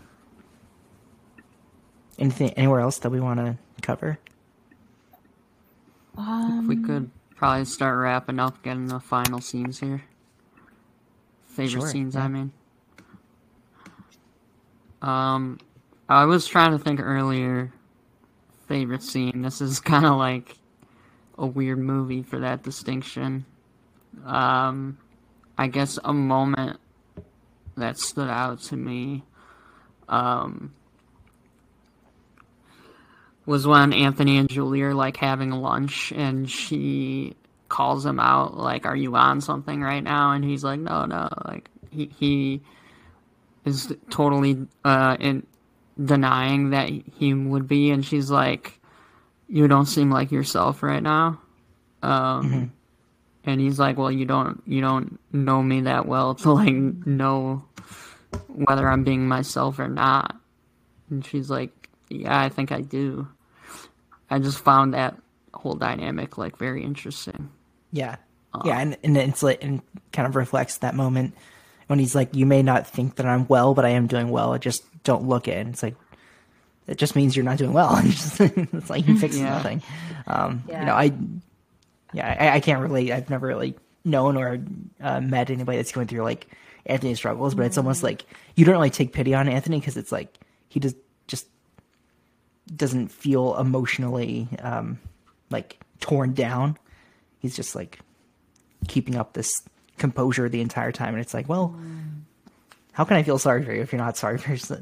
But then again it's it's like that's just like the movie. It's not really about like his struggles. It's more like Yeah. always julie's point of view um Yeah, I for think everything. the only place that really changes, even though it still is her point of view, but like you kind of see like how immensely like destructive and painful what Anthony's going through is is the scene where um he's like back in her apartment and then like she just wakes up and he's like going through like very like violent like withdrawal and it's just Mhm. like screaming and like you see like he has like puke and like blood all over himself like really like the first time that you see him like uh, so removed from that uh, person who was all like dignified and so uh, reserved and you know strong and just ever in control. You know what I mean? So For sure. I, Yeah, I, yeah. I totally yeah that um is uh maybe like the one instance in the film where uh his addiction and her relationship to it is like uh a little bit outside of just like how it's affecting her. Hmm. Yeah, yeah. Um, do you do you have a favorite scene in mind? I um If you want a minute to think about it, you can always. I can go first. yeah, go ahead. Yeah. Um. Actually, you go ahead. No, I'm just kidding. Um. Probably once you see them in be- in the bedroom, and it's like that argument about like how much of the bed they're taking over. That's that's always like very well done, like comic timing from both of them, and like Burke is so like as serious as like you know doing taxes or whatever. Like this is like the most important thing in the world um, right now, and just like the amount of like the stuffed animal wall that's going to be built in the middle. It's like oh, and then I think it's when they go to Venice, and it's like the same thing uh, that they run into. It's like where did the wall go? Where are the barriers? And it's like you know, of course, you could read that into a uh, a metaphor for the relationship. Like where are the barriers set up? Like that they have to then reconcile with or whatever. But You came closer to me and took up more of the bed. And you're already, I would say, further over than I am. That's not true. It is true. No, it's not. I haven't got you that have much. bed dysmorphia. and you, then you accuse me of. I wasn't trying to cross any sort of threshold. I have not got that much room. You've got a foot on that side. That's and I literally foot. am on a ledge. Um, yeah, like and also you have. yeah.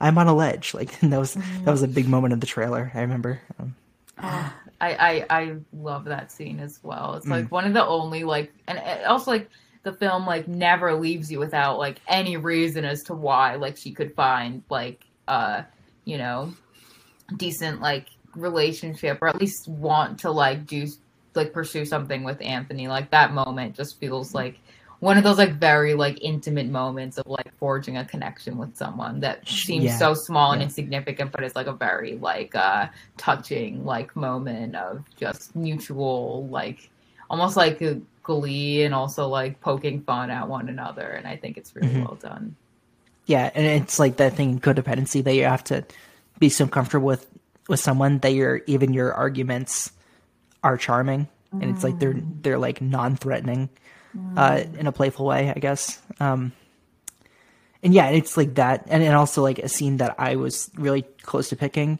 um, when they actually go to visit the souvenir, like the painting, uh, and, and, like their differing views on it are always like uh, pretty emblematic of who they are as individuals and why they do and don't work as as a partnership. I was just going to say i think like when you put me on the spot that was definitely going to be my scene that i Oh, picked. yes. i love that scene and I, I i think a lot of people after seeing that film became quite interested in the uh, very small painting that they discuss the souvenir um and uh also like i'd been looking into the um because it's a painting that's based off of a novel um which is called Hmm. julie so that's where the protagonist gets her name from uh I like the Leo meme, like yeah uh-huh and um that's the souvenir, like when it shows up. Yeah, that's a souvenir. Um, uh, and oh, that's chappy. Um, and uh, just yeah. Um, I, I I really love that scene. I think like I also love that scene because um the film gives you like so little to work on outside of this like kind of like memoir like kind of like meta film memoir and then like you have like one not just one but like then two like solid pieces of art that you can like see uh, translated and worked with in the film as well and taken inspiration from. And I just think it's very cool to see these, you know, um, facets of art and literature that are also drawn upon. And it kind of reminds you that it, like, even every piece of art, as, you know, authentic as we say it is to our experiences, like, it also in itself is affected by other pieces of art. Um, Mhm. So I, Yeah. I love that scene too. And obviously the, uh, just profound uh, uh, distillation of like the essence of both of their characters, and that uh, Julie sees the painting of Julie and thinks that she looks sad, and Anthony thinks that she's you know determined, and um, I think that you could also obviously read that in so many different ways. Is that how, you know, Julie sees herself versus how Anthony sees Julie, or maybe they want to like swap those perspectives or eventually do. And um I I think it's just um really like beautiful piece of uh like commentary and criticism like on art like as it pertains to Yeah. these very small moments of like our lives and It's like a stark also- reminder that every art has an artist behind it. So yeah, it's- exact, like, exactly, you know, exactly. like and what do they have to obviously go through? that works so powerfully with this film in particular, um, and also I think does a decent amount of foreshadowing. Um, Yeah.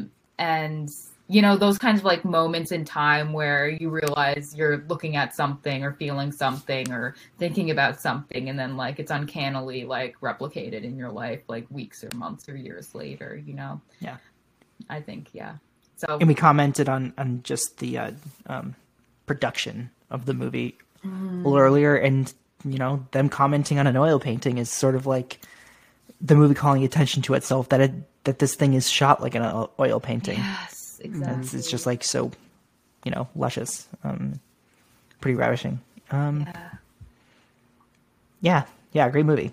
Uh, thanks for bringing it to us. Yeah, thank you for having Thank me. you. This was a very fun Yeah. discussion. Yeah. Got Um, on where, a few tangents, but uh, where can everybody find you? If you if you'd like to promote anything, plug any work that you have out recently. um, I'm on Twitter at Natalia Keogan. Regretfully, right? Yes, regretfully. I actually Yeah. yes, I it, it is um something I have been forced to maintain. And um uh I regularly write in um Paste magazine and I'll be covering Sundance from for them if anybody's interested in that. Nice, Yeah. nice. Looking forward to it. Um, Yeah. yeah. Any anything you're looking forward to most in Sundance pre uh, coverage? Let's see if any of these Oh. come true. That end up being your souvenir favorites. part three. Yeah. Oh, let's get it. Yeah. Um. Oh God. Uh. I I have um a pretty. It's like Boyhood. Like every every few or the before trilogy. Like every few years, you like follow Julie. Like, Yeah. Exactly. Um. I I I've got a few things that I'm covering, and I don't know if I want to spoil what I'm feeling on any of those yet, just in case I end up looking Okay. like a jackass later. But um, I uh will say that um, I am always at Sundance. I love looking forward to all of um, the weirder horror selections, and I feel like there are quite a few this year um, that are not only just directed by uh, women and non-binary folks as they were last year, but I'm seeing a lot of women of color represented in this year's horror slate, and I'm really looking forward to digging into those. And quite a few Spanish language selections as well. One horror film that I would be very excited to see um, is Piggy, which is a Spanish language film directed by a woman. Very excited for that. Horror, yeah. yeah, I think there's one uh, for that starts Rebecca Hall. I'm trying to think. It's called Mm, That's a or master. Okay, it is yeah, yeah. right. I'm pretty It's sure. Way off. Um, Who knows? uh, we haven't seen these. Yeah. Oh, it know, is yeah. Master. Yes. Yeah. Or no, that's Regina Hall. Uh, um, Yeah, Rebecca Hall's one Wow. who did casting just now. Okay. Yes. yes. Uh, Wow, God, I I'm know. way- like all of these, all off. these names, all of these film titles, everything is. I'm thinking of. Resurrection. I'm, that's when I, that's what I was looking forward to. Oh yes, yes. Wow. Okay. Um, yep. Yikes. So Very different people. Um, there we go. yeah. What was the one that I had in mind? There was um uh there's the new Riley Stearns movie uh who did Mhm. Artists of Defense, yeah. But Yeah. you know, like there's always uh, you know, kind of like 2019 Sundance with like The Farewell or um you know, like 2017 Sundance with Call Me by Your Name. There's always a few that rise to the top and like have a lot Oh, of yeah. commotion. So I'm just curious like which ones will be Yeah, I I honestly um I, I don't know if I saw anything from this year that's going to be like I don't know, but obviously it's all just getting in the works. I might see something that like totally blows me away. floors but- you. Yeah, yeah, yeah. Awesome. Yeah, uh, I'm on Twitter as well at Jack A Draper. Um, my writing on film is available at the Boston Hassle as well as my own personal medium. Uh, this movie is available right now at Showtime and Kanopy and Hoopla, bevy places. Uh, for for me at least, there could be others that I'm I'm not aware of um, or subscribe to. Next week we have uh, the folks from Kansas Kick It podcast, Jesse Catherine Weber and Colin Atchity, and we'll be doing 2012's The Clouds of Sils Maria. Very excited for that. I've not seen it in quite a while. Olivier Assayas, one. yeah, yeah, yeah, good one. Yes, pro. Uh, anything K-Stew, lots of K-Stew talk. I'm, I'm assuming. Yeah, yeah, looking forward to that. Um, can find me on Letterboxd and Twitter at T Money Talks, where uh, I will not be playing Wordle, um, or any weird gimmicks. Th- th- That's cruel. It's Gimmicks. not a gimmick, but no scams, no scams for T Money. Oh, nothing. Yeah, no, but just doing the usual free in 2022. there. Um, watching more Scream movies. Uh, and Are you gonna watch the out. MTV TV show? I will not Is be that- no. watching the MTV Scream. Uh, although I've heard it's not terrible, but Yeah, I'll- Emma I'll pass. Roberts, I think, as the one of the stars. Yeah. Mm-hmm. Um but no, I'm looking forward to that. Hanging out, looking forward to the episode next week. Um and when does Sundance start? I will not Uh, be The twentieth. The twentieth, yeah. Okay. Cool, busy times. Uh, well, thank you all so much for listening. Remember, rate, review, and subscribe. Follow us on Twitter at ETTPod, and you can follow us on Instagram at Exiting 2010s, where our posts will not bring down your mental health. uh, on- positivity only. Hope so. J- Jack just cringed, so maybe you No, never know. no, I, I now I'm thinking like, have I brought down someone's mental health? God, yeah. Like, I look back at the fucking Razzie series, like, what, what was that all about? Yeah. Jeez. Gotta reflect Razzies, that that's on who we've had. Yeah, god damn it.